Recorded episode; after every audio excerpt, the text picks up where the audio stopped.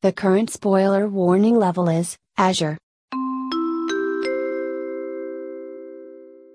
Friends and folks, for this episode, you're looking at a spoiler warning level of Azure. We're talking about a machine from Turn A Gundam and some variants and history therein, though none of it is too far afield. So please enjoy the episode.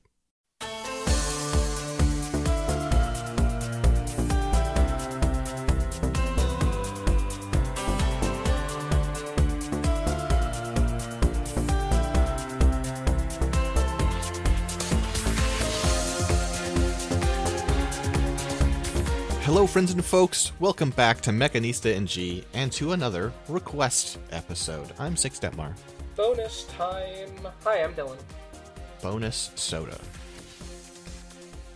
I don't need one, I'm still drinking my one from when we just recorded the prior episode. Fine. Okay, spit on my generosity. I'm just trying not to waste things. Because if I get two sodas too early, then I'm going to open... If they're both open, then what's going to happen is then the prior one's going to go flat before I finish it or something, or the new one will go flat. How slow do you drink? It's going to go flat? I don't chug. A soda doesn't go flat in the course of 20 minutes, bud. It'll go flat in like an hour or two. No, it will not. Maybe 4 or 5. But, like, no, not that fast. It will go completely flat, but I don't like when it loses some of the bubbles. Anyway. Well, whatever. All right, first half. I'm trying to make us not waste things, and then you're like, Dylan, you're not wasting things. Offends me. Okay, so now you're insulting me for offering you a gift. All right. No! Cool. I don't know what that noise was. There's... kind of no way to read this number without, like, I mean, it's the Turn X. It's a request from Gord, Captain. Oh, we never talked about the Turn X. The Concept-X 6-1-2 Turn X. Well, the Turn X from Turn A Gundam.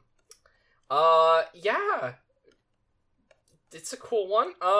This is a mobile suit that is used by our good friend, Gym Ghingnham. You're just good friends with everybody.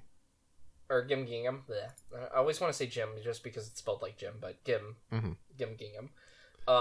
I want to go on the record that I'm not Gym Ghingnham's friend. He's an asshole. No, but he's very funny. Is he not? You're not wrong. That's the screen gag. He does the screen gag, and he drinks from a little space tea sippy cup.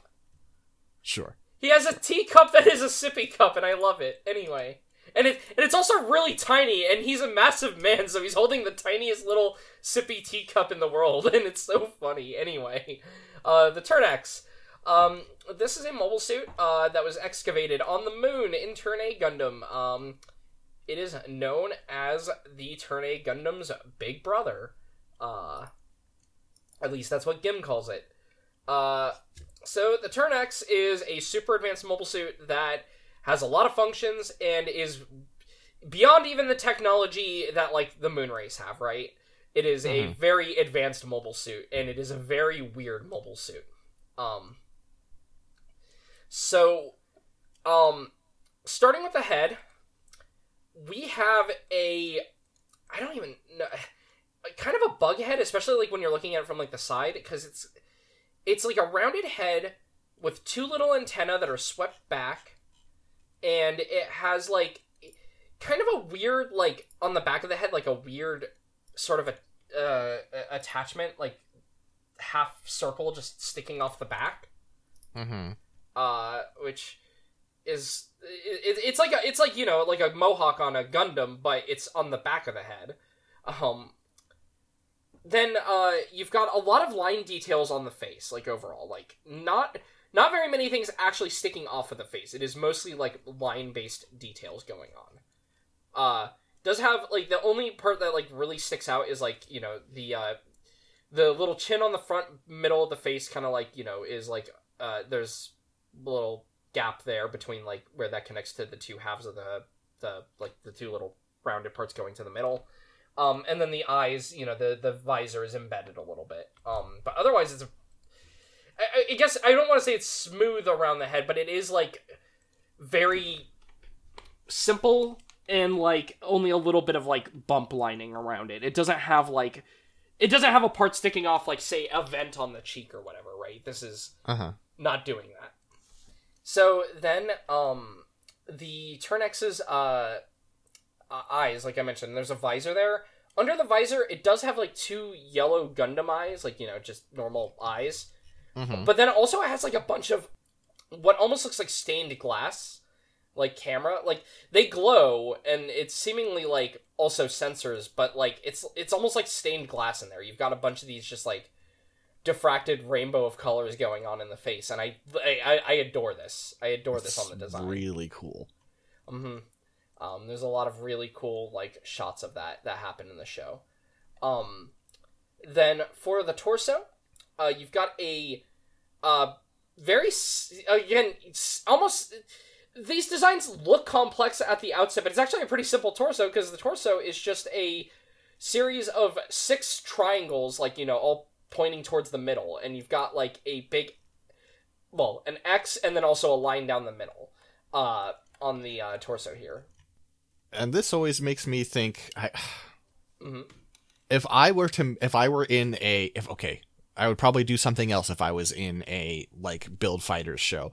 But if I was in a Build Fighter show and I had the Turn X, I would give this thing the gimmick from Metal Gear Rising, the Boss Monsoon, where if you try and cut him, he can just magnetically separate his parts along seams. Yeah, well, and we'll get to that on this suit, because it does relate to this suit still. It does. Just not in this particular part, but yeah. Now, on the chest here, the... armor is, you know, green, much like the head. It's, like, this really, like, light green. It's, like...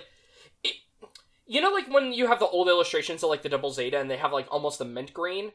This is almost, like, a slightly more green-tinged version of that, where it's, like, a very light green. It's just not quite as minty. It's more on the green side, but it is, like, a light color of green.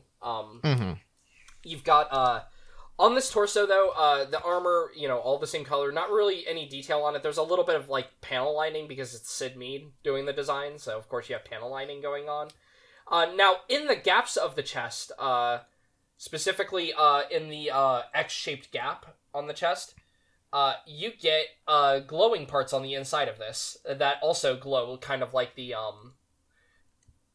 They do, like, the stained glass effect, right? Like, it's a rainbowy glow on all the gaps on the chest here. Don't really have a good picture on the wiki. Ironically, the best thing I have for that is on this SD Super Gundam Royale picture. Like, I have screenshots of it in the show somewhere, but you can see the effect, like, if you're on just the wiki and you're listening to this, like, on one of the sprites from Super Gundam Royale is the game there, where it's got the rainbow going on in the chest. It's really cool. It only does that during certain things, but we'll talk about that in a little bit. Yeah, and then the rest of the chest, though, there's a little bit of, like, gray frame, but it's very simple. It's kind of tiered on the chest, like, you know, I'm trying to see, actually, you know what, I know how to see the detail. This kit has a master grade, thank God, or this suit actually has a master grade, so it'll be easy to see what this inner frame looks like. It's a little hard on the art, obviously. Okay, yeah, looking at the way it's handled on the inner frame, it's just like this, basically, like, circular frame segments, right, that are going into the waist. They would allow, you know, it to rotate at the chest there. But, you know, you can get a pretty good picture down in the references section on the Wikipedia, because they have the technical design, and it's pretty detailed. Let's see. Oh, yeah, down there, I see it. Okay. Cool. That's a very cool MG. It is a very cool MG. Yeah, and then, like, so for the arms, you've got these, it's not even, like, so the arms are connected via a joint, and then around the joint, it just has these circles of green armor that are kind of, you know, panel lined up. They're very Sid Mead looking. I just like that it has, like, rings around the joints there, though. It looks kind of cool. Well, there's a good reason for that. Oh, yeah, well, we'll get to it.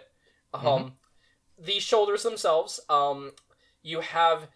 gray frame, which again, very meaty in detail, lots of, like, little panel lining and little, like, you know, random, like, dips and whatnot in the armor.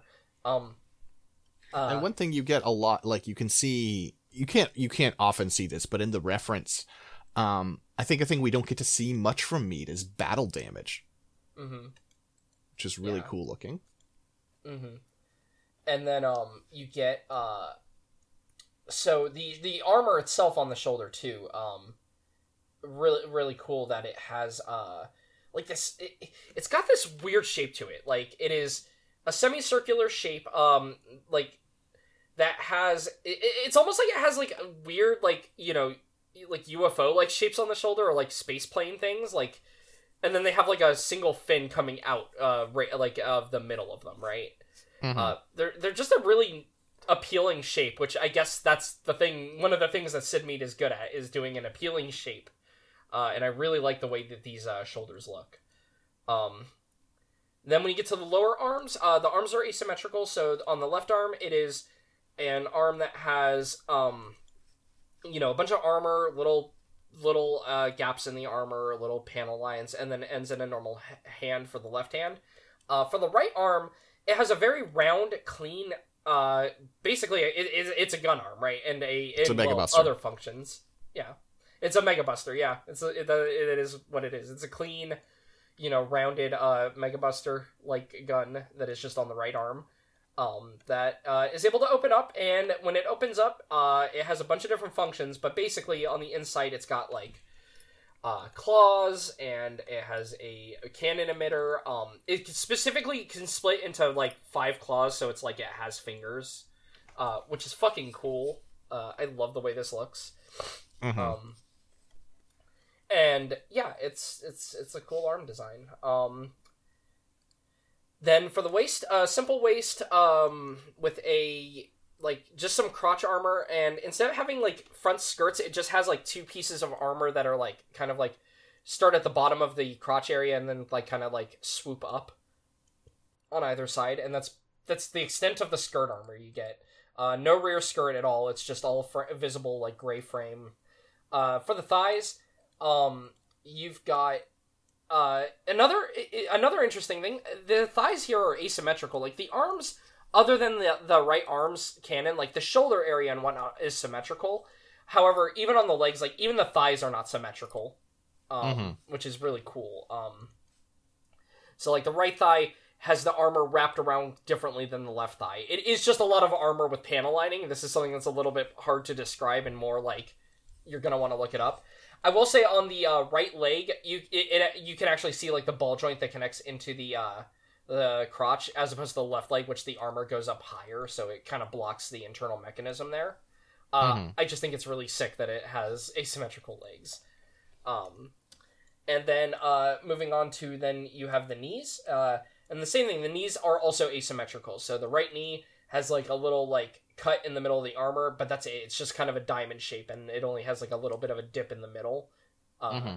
And then on the left leg, you've got like a bunch of these like rounded cuts going to the middle on the one half of the armor, and then the other half of the armor just has like a random little like horn of armor sticking off the left side of the knee, which is really it's just fun. It just looks appealing.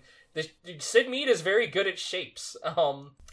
It's hard to tell how much of this is, like, scars from previous encounters. But... yeah, that's the thing, right, is they dig up this mobile suit. So for all we know, this mobile suit is, possibly damaged, refit, etc. Because it's in the time frame of Turn A, this is an ancient mobile suit. Mm-hmm. For the lower legs, same thing. So the lower legs are asymmetrical, but in a way that is really neat because, like, the armor on the right side of both legs is kind of the same. It's just got this, like, triangular piece of armor that sticks out. But because there's other shape differences on the leg, like, they're a little, like, different in how they stick out. But it is interesting that they made that side symmetrical on the leg. But it's, like, the inside of one leg, the outside of the other. And then the other side of the leg, again, just lots of panels of armor. On the right leg, it's a bit more simple. The armor starts, like, at the knee area and swoops down. And, goes down even a little further than the foot goes, which the foot is basically like almost like giant cloven hoofs for this thing's feet. And then the other armor, same general shape, but it has a piece that is sticking out of the side of it, so it's a bit more substantial, and it goes a little lower than the other armor. in terms of like where it meets, like, you know, like where I mentioned it has a the armor's like going down the gap in the foot. Right. And then the feet are constructed in that they just have a big front toe and a rear heel, and the front toe is similar looking on both, but not exact. I am realizing this suit is a structural nightmare to describe formally, because it's just, you know, lots of square panels and shapes. But basically you have like a big toe part on the feet, which has some black armor around the left and right side of the toe. The front, like I say the toe, but it's standing on its toes, you know. Mm-hmm. And then the heel is just all green armor, and it's just a big high heel, but it has like a bunch of little like parts that are jutting out. It's not like a singular monostructural high heel. Like, it has two distinct halves, and then it has like two. If you're looking at it from the rear, the simplest way to describe it is the heels themselves almost look like they are made out of two like rectangular pieces of armor that are going down, and then it also has two little like plates on one on either side that are hanging down from the heel, and then the backpack, and oh boy. Oh, should note the back of the thighs is all open armor, and it has the cool thing where it has the gray like slats of inner frame that have that they kind of look like the Turn A, like, you know, the eye field thrusters, right, where you've got like these gray, you know, slashes of armor that you know are like, I had a word in my mind for how to describe these vertical, you know, armor with like gaps in between the middle of each piece, kind of radiator looking. Yeah, like a radiator or something. For the backpack, you've got a, how to describe the shape just from the general silhouette of it. Well, okay. So, the backpack is in, like, a darker kind of, like, blue-gray. And, from the back, it has a bunch of little gaps all over it. It is almost like it is made out of two halves, is what it almost looks like, right? Like, yeah. Because you've got, like, the right side is a lot more detailed, like, in terms of just having, like, a lot of these lines. And then the left side is still detailed, but it's more holes than like lines everywhere. It almost looks, I mean, it is obviously like a lot of Sid. I feel like even more than most Sid Mead designs, the Turn X really goes ham with like these just like gaps and asymmetrical shapes and stuff. But like if you kind of like take a step back, it almost looks like a riding platform, like a dodai or something. Yeah, it has, like, it almost is shaped like a ship or something, right? Like, it's triangular at the bottom, and it ends in, like, a bit of a point, and then on the back, it's flat on the top. It's almost got a diamond shape, but then it's, like, the top tip of the diamond was cut. But, of course, there's a bit more going on because there's a Sid Mead, so it's not, like, as clean as that, but that's, like, the general silhouette of it. I do really like on the Master Grade that they put glass over the, like, clear plastic over these, the gaps in the armor, and then they just have more inner frame detail there. I just think that's a really cool touch. Great Master Grade. I also like the detail just in the lore that it's like, we don't know what these are for, probably other weapons that we can't find. Yeah. And that's the thing, right? Even on the line art on the wiki, you can see the backpack has a bunch of weapons in it. Well, two that you can see visibly, and they add more in different material, and sometimes it uses the other ones. So, the ones that you can see on the line art are a beam rifle. And the beam rifle looks like a meaner version of the Turn A's, right? Mm-hmm. It has, like, a very futuristic design. It looks like it would be a briefcase. Like, it even has the handle on the top, like the Turn A's. And it has that thing going on where, like, the barrel is surrounded by, like, two spikes going forward. It just looks like a mean version of the Turn A's rifle, basically. Mm-hmm. And a slightly boxier one. And then it also has a bazooka in the backpack that it is able to pull out. And the bazooka is, again, also futuristic looking. It's very rounded. I mean, it looks like a weapon you would see in, like specifically, like, I want to say, like, an 80s sci-fi thing, right? Where it's got, like, it's, like, smooth and, like, retro style, but still, like, detailed enough that I feel it's not, like, 50s sci-fi. It's a weird shape of a bazooka. Looks like some Star Wars. It looks like a Star Wars EU drawn ass bazooka, like in like a technical manual or something. Yeah. But yeah. And then we'll talk about the other weapons when we cover the weapons. I'll just work our way down. So, you know, there's the backpack though. It's cool looking. All right, so that the backpack is the carapace weapon platform. Luckily, that is actually the first thing in the weapon list. So we already talked about the bazooka and the beam rifle. Again, some of this extra detail is filled in from like back material and like the novels and whatnot. But you have things like the backpack was originally equipped with the ability to aid interplanetary space travel, right? Yeah. And, you know, the explanation for all the gaps and whatnot is it slots to slot in, like, weapons or, like, other equipment.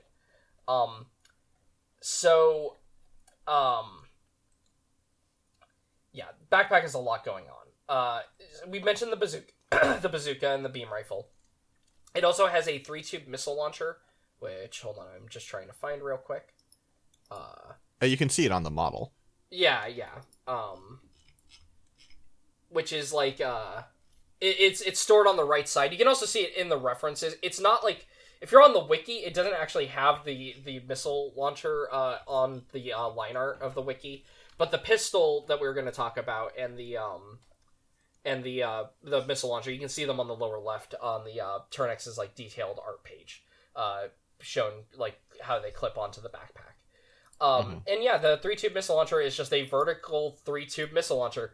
And it is the top tube is interesting because it has like the shape of like cut bamboo, like it's got like a, you know, the bottom two tubes are flat at the end, but that top one has a bit of a point, which is just weird. It also has a carrying handle because it just does. It's another briefcase looking weapon almost. And then it has a hand beam gun, which is just like a small little beam gun it can pull out. It's a cute little gun. It looks like, looks like a weird space ray thing. Like it doesn't necessarily match the aesthetic of what you expect a beam gun to look like in Gundam, right? It's got like it has like the extended like top and bottom spike that like surround the barrel, and you know it's very flat. It's a cool looking little gun. I do like it.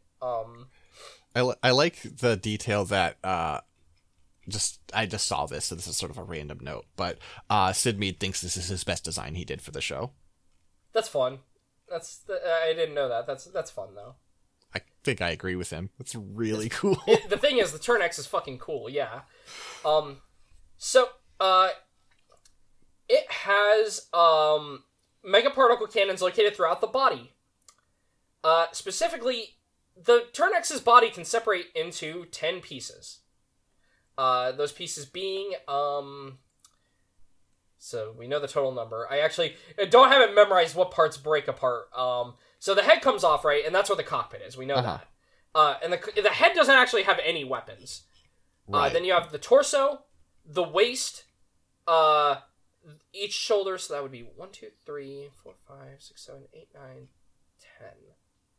Wait.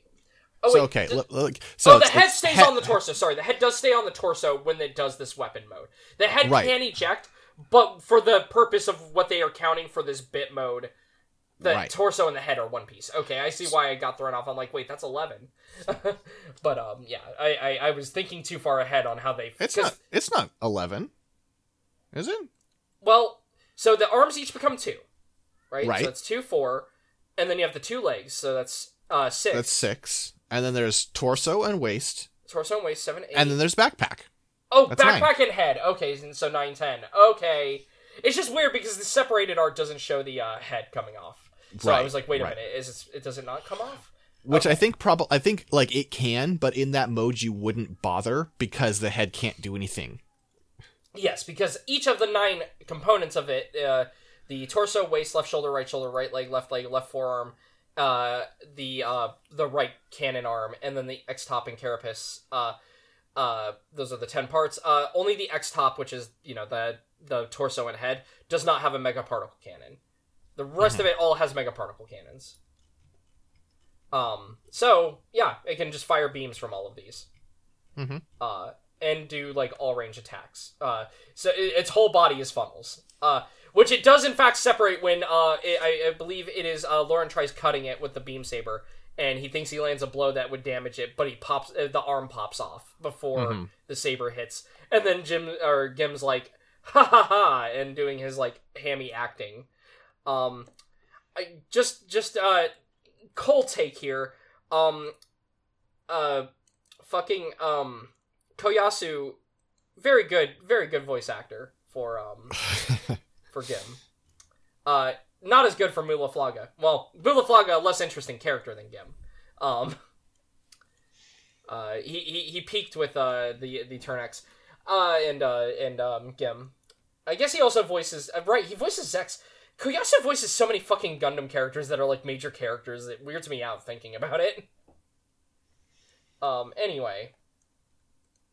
Yeah, Gim's probably still his best performance out of all those. IMO.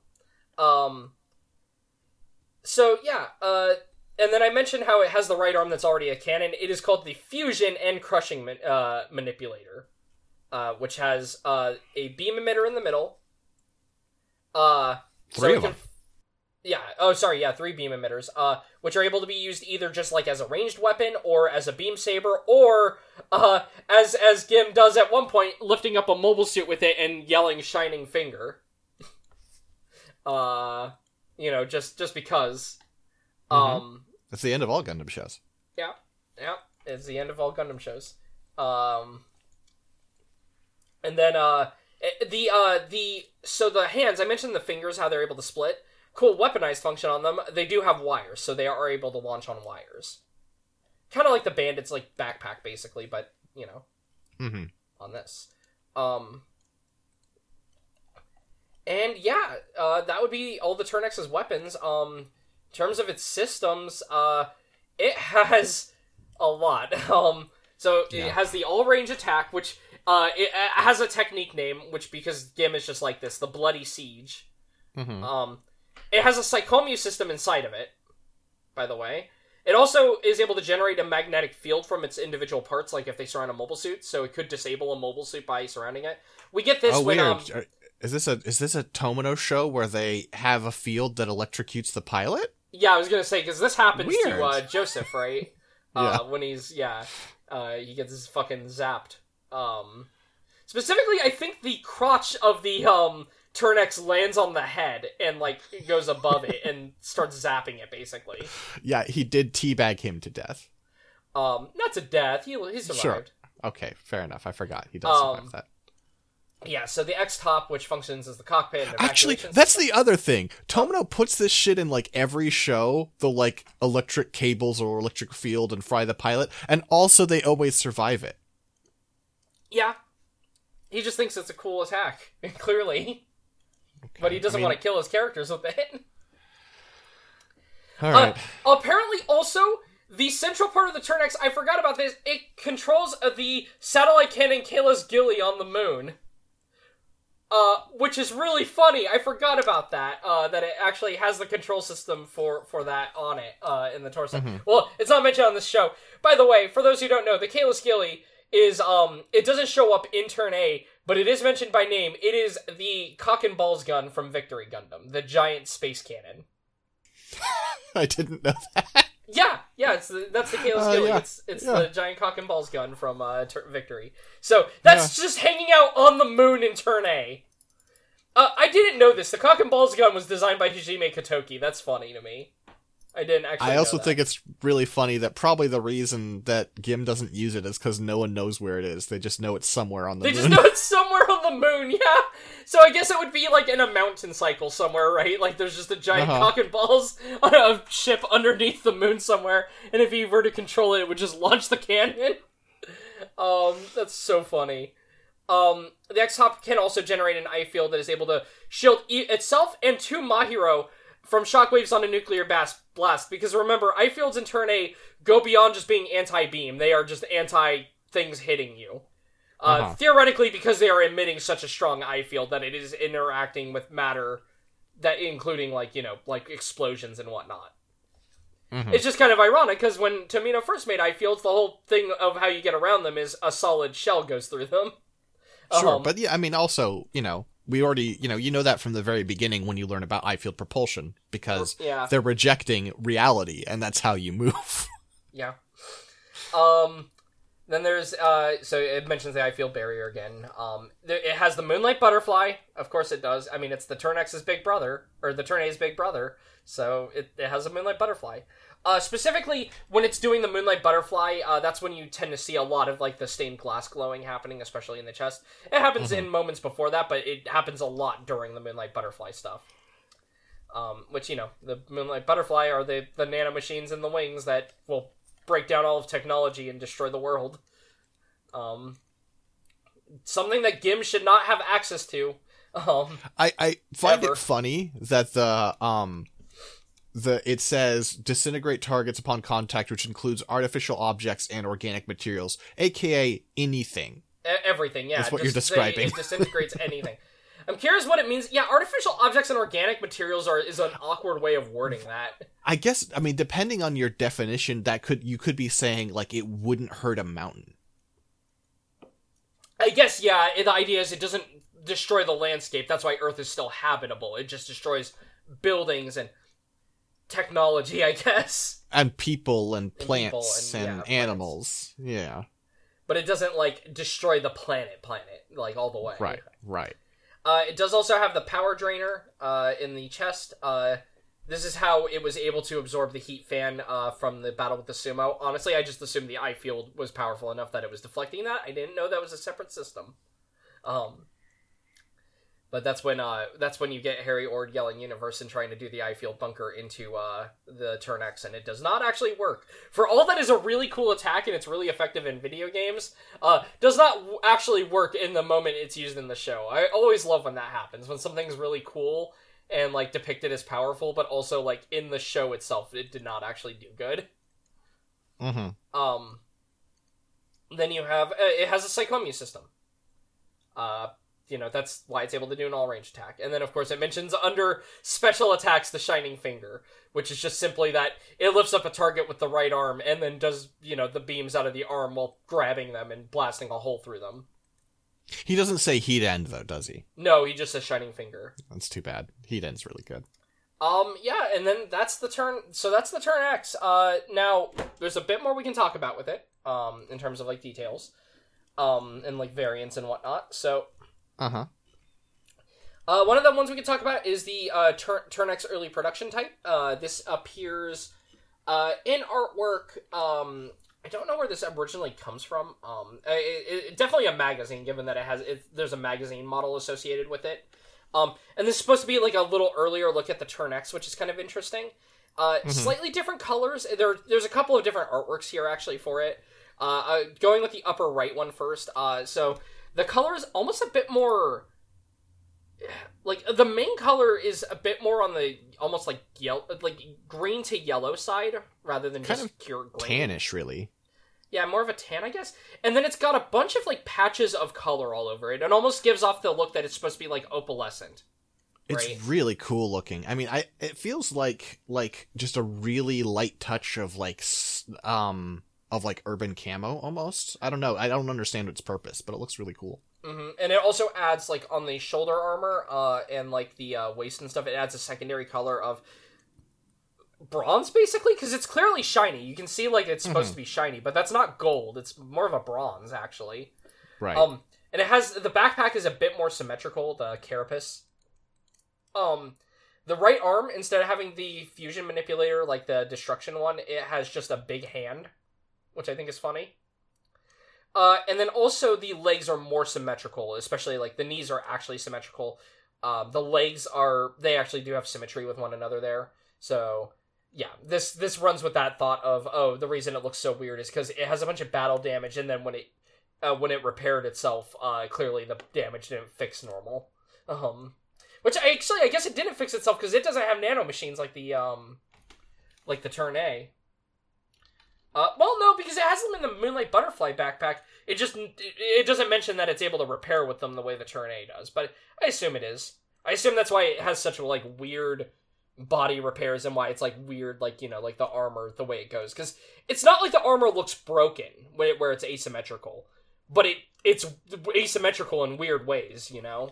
Well, I mean, so are you... I mean, it could be jury-rigged, right? It could be, like, improvised fixes, or... Because it sounds like what you're proposing is that it has, like, that not only do nanomachines, does that, like, is there a nanomachine, like, healing, like, factor, but also that it causes scarring and heals imperfectly? Well, yeah, that was what I was going with, which, to be fair, that even happens on the Turn A. Remember when the mustache repairs and it has a bunch of, like, overgrowth on the armor that they have to, like, cut away? Oh, right. Yeah. That's why I was thinking that. Because it's, like, I don't think it just repairs completely to the shape that it originally was, necessarily. It just knows I need to repair this because it's damaged. And with the Turn X being the Turn X, and being buried underground, my brain just goes, oh, clearly it is, you know, it is more weird about how it does this. Mm-hmm. That's at least what my thought was. Oh, the concept Turn X also doesn't have the scars on the chest. It doesn't have, like, the X or the vertical line on the chest, so it's just a flat plate of armor. I forgot to mention that. Kind of paying, you know, some credence to Gim's suggestion that it got it from the Turn A. Yep. And then if you look, actually, there's a bit more, like, pencil art there. Some various, like, states of different, like, versions of this. Like, you can see one has, like, a bit more, like, cuts in the armor and whatnot. Like, just different ideas. I'm assuming these are all concepts for this. Because it does mention that they are roughs in the descriptions under the art. I do think the symmetrical backpack's kind of interesting. The coloring is the thing that really sells me on, like, this, like, early Turn X design, though. I just think the coloring looks really cool. Well, and, like, I like the Turn X we have better. Yeah. But I also think it is enhanced by seeing this, like, clean, pristine version that it once was. Yeah. Should note, the origin of the Turn X is kind of debated. There was the one mention, which was the,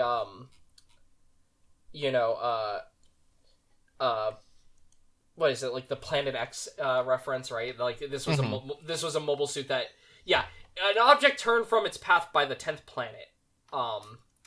It was originally made to be piloted by new types, but as they no longer exist in the Earth sphere of Turn A Gundam, its full power cannot be realized anymore, apparently, is what they write in the history here. How much of this is just from the manga or the novels or various other retellings of Turn A, who knows? I will say the Turn X has an interesting thing also, actually. So Takeshi Takakura designed the original Turn X, which is meant to be the Turn X before the events of Turn A. It actually does mention the discoloration patches on the armor, not the asymmetrical look, but the discolored patches is supposed to be nanomachine dysfunction. So, like, the nanomachine's not coloring, like, when it's repaired the armor, it didn't color it correctly initially or something, and that's why it's got, like, the patchy. Man, colors. Nanomachines are so stupid. They just do things. It's fine. Bunch of dumb idiots. So the Turn X is just cool, though. It's a cool machine. There is one other custom. This is a build one. It's a very simple one to talk about. A character uses a gold Turn X. It's the guy who they call Gorilla all the time. He pilots a sumo originally, a gold sumo, and then later on he appears using a Turn X, but he painted it like the gold sumo, which, to be fair, pretty cool color scheme on the Turn X, actually. I kind of dig it, just being gold like that. The Turn X is also one that I really like how it gets represented in, like, SD works. I know that's just, like, a weird thing to bring up, but, like, you can see this SD card down here, like, the art from an SD card there. I don't know. I like the way it looks when it's SD. I think it's cute.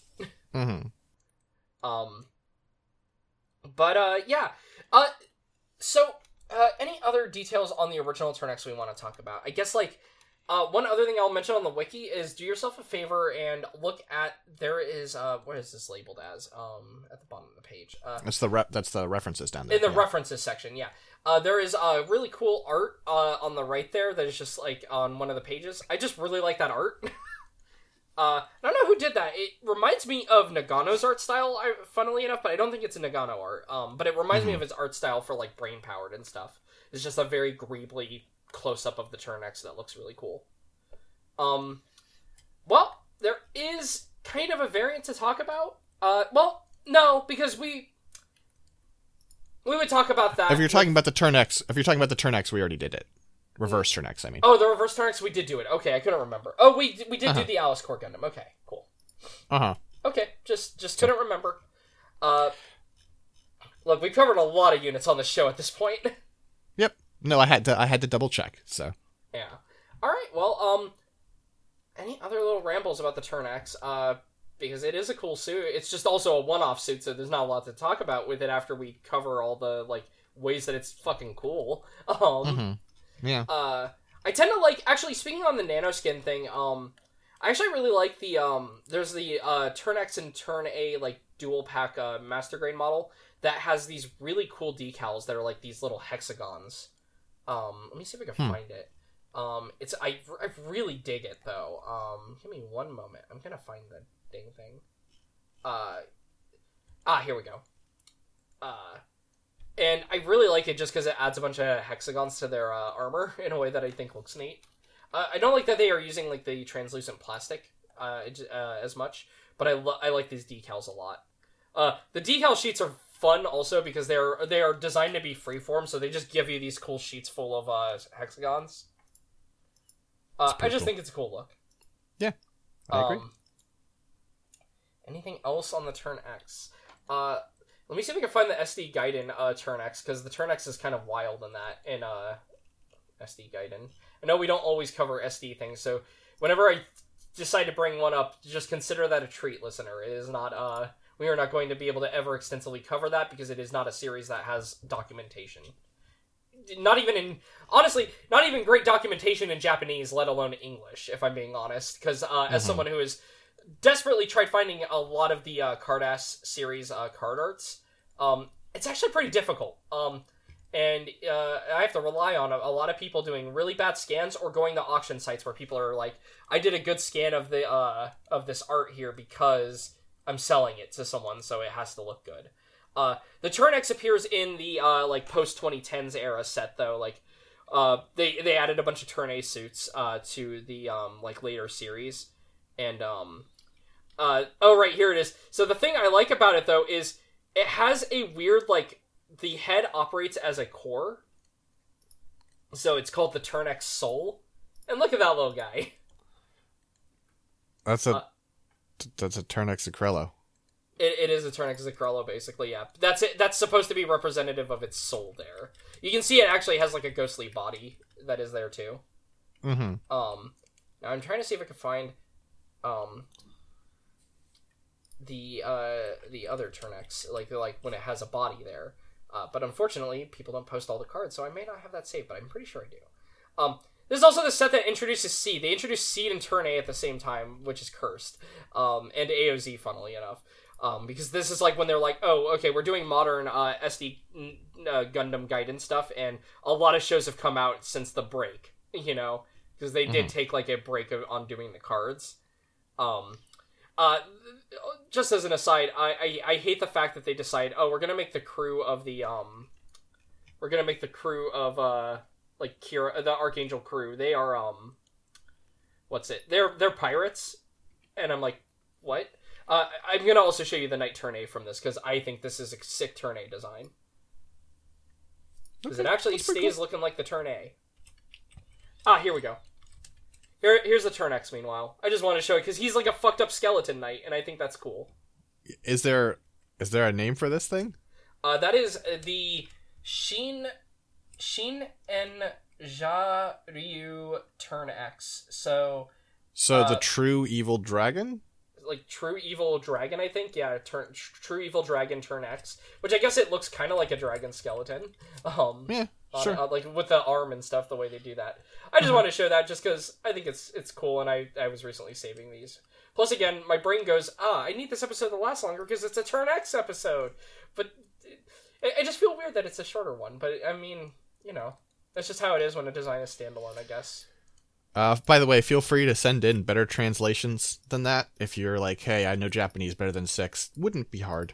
Yep. One last thing I want to note.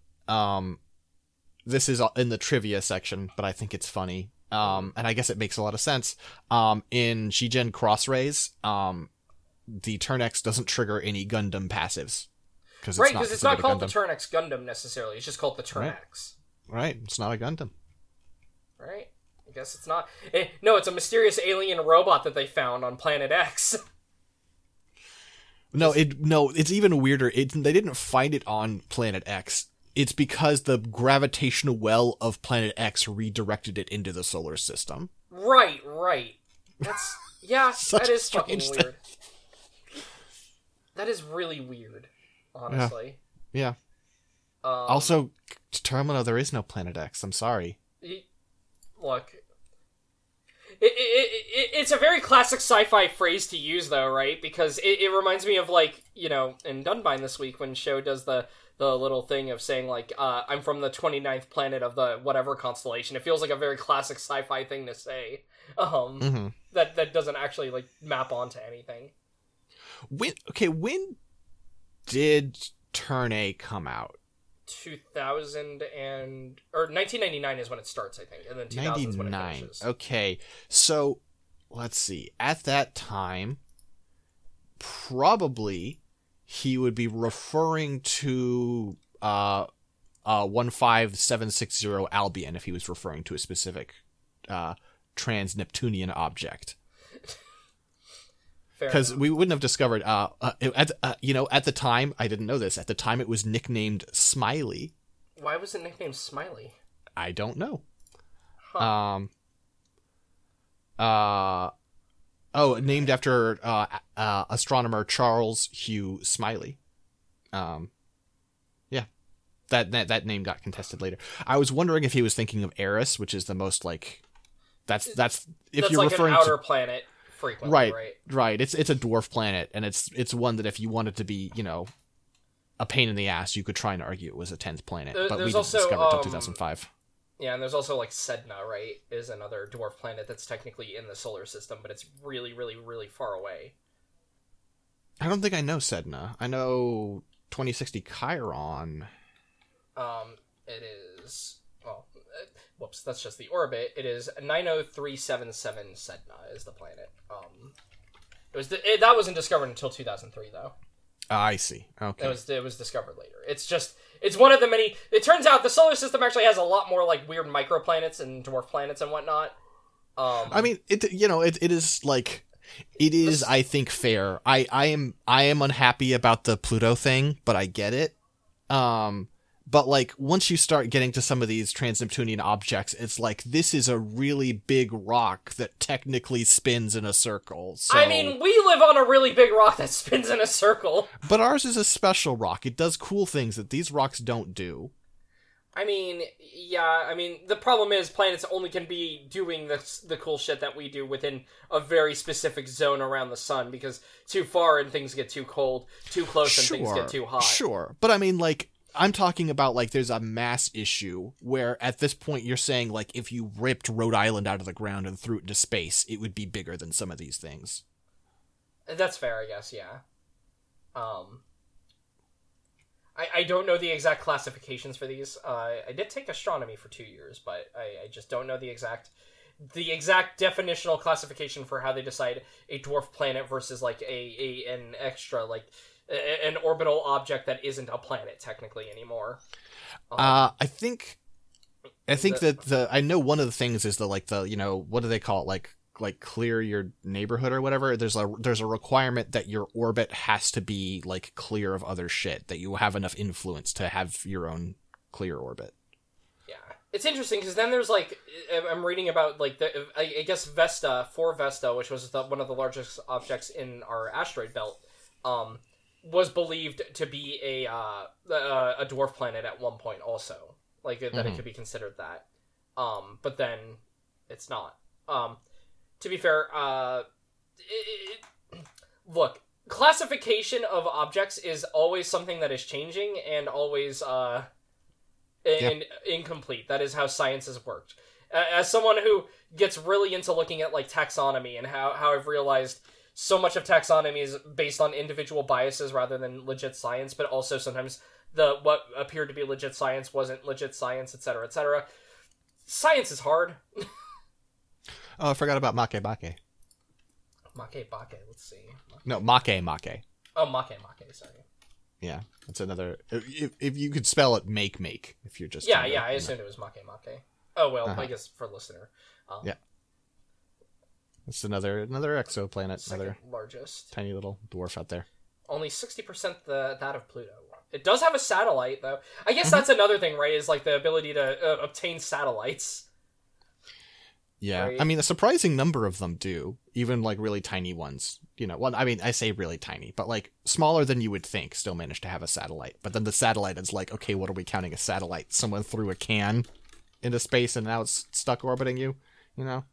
Yeah. So though we wouldn't be able to see that with a telescope. We wouldn't know if you had a Pepsi can orbiting you. How long would it take to walk around Pluto at its equator? I need to see. Okay, so here's the thing about like the size of things. If you were somehow able to walk at normal speed continuously without doing any activities, it would still take like 2 months to walk around it. Pluto's a decent size, yeah. It's just funny because it's like, it's just interesting because it's still really small relative to like, space is big. Things in space are big and we are small, and having the comprehension of how small we are sometimes is always like a weird brain thing. It's kind of why I like it though. I like seeing how unimportant and tiny we are. Just, you got to think about, you know, you look up at the sky every morning, you wake up and you're like, man, I'm really glad we're so close to this constant explosion in the sky. Yeah. The constant, like, nuclear explosions happening that are keeping this, keeping the energy coming out. That shit really helps. From the big orb. I love when the orb radiates energy that I use in order to move and speak and do things. Mm-hmm. But I'm also glad that I can store energy in ways that other animals cannot, so I don't have to sit outside and bask in the sun in order to accumulate energy. Because when you see, like certain lizards and whatnot basking in the sun, I mean, they are literally just getting heat so that they have energy, which is, like, a weird way of thinking about it, but that is actually literally what they do, because biology is also weird. Yeah.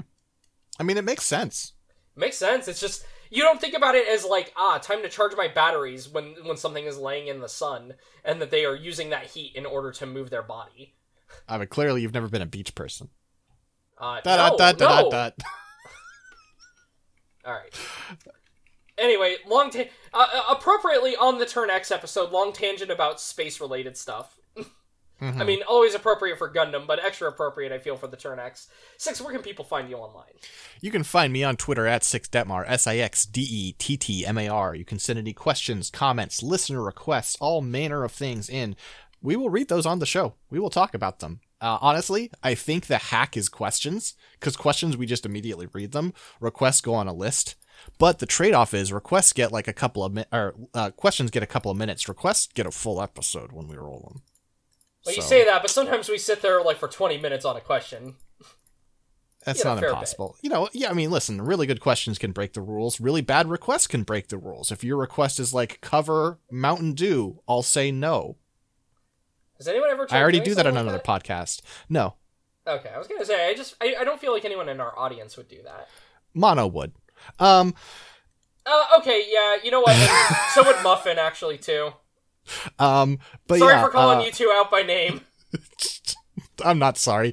And then you can find my work at scanlinemedia.com and patreon.com/scanlinemedia. What about you, Dylan? You can find everything I do on Low Poly Robot on Twitter or co-host. Yep. And then other than that, you're here. This is what I do. I like to do this thing. I like to do the podcast of Talk of Robot and ramble about Robot. It doesn't get rid of all my energy, and I still spam every chat I'm in about robots. Like if I feel up to it, but you know. Mm-hmm. Look, part of me thought, doing this podcast might reduce my energy on talking about robots. No, it's impossible. I wish I could harness this energy to do anything else, but no, I just talk about robots, and I can do it infinitely. I here's the thing, viewer or listener. If Six wanted to sit here and record another episode, I would sit here for 8 hours a day recording episodes, and we could, like, record, I don't know, 50 episodes in advance, and we wouldn't record for the next year, and no one would be the wiser, because we could just do that. I mean, people would probably figure it out. I mean, smart they would notice people. If they, like, ask questions or something, or if, like, we start sounding progressively tired in every like, couple of episode chunks, it just starts sounding like, it sounds like you've been talking for, like, a couple hours that day, huh? I wonder what happened. Yeah. But you know what I mean. Like, I'm like this. Yeah. Hell, I'm probably right after we finish this recording, I'm probably going to be like, hey, Six, hold on, stay on the line for a moment. I need to show you some cool SD Gundam Gaiden stuff because I found some new sets. Unfortunately, you picked a bad day for that. No! Anyway. Okay, I was just going to let the recording end there, actually, with me yelling no, but if we could also do a sign-off. But I have to have a quote here, right? That's fair, that's fair. Listen, they were wrong in the past. I'm sorry, I'm looking at my sign. Never mind, I won't do my quote. You'll just keep talking. It's fine. No, hold on. I had a statement to say before, that's all. Go for it. Okay, I started giggling because I looked at my wave when I yelled no, that's all. Anyway. Your quote. They were wrong in the past. Humanity can never turn its back on podcasts. Peace.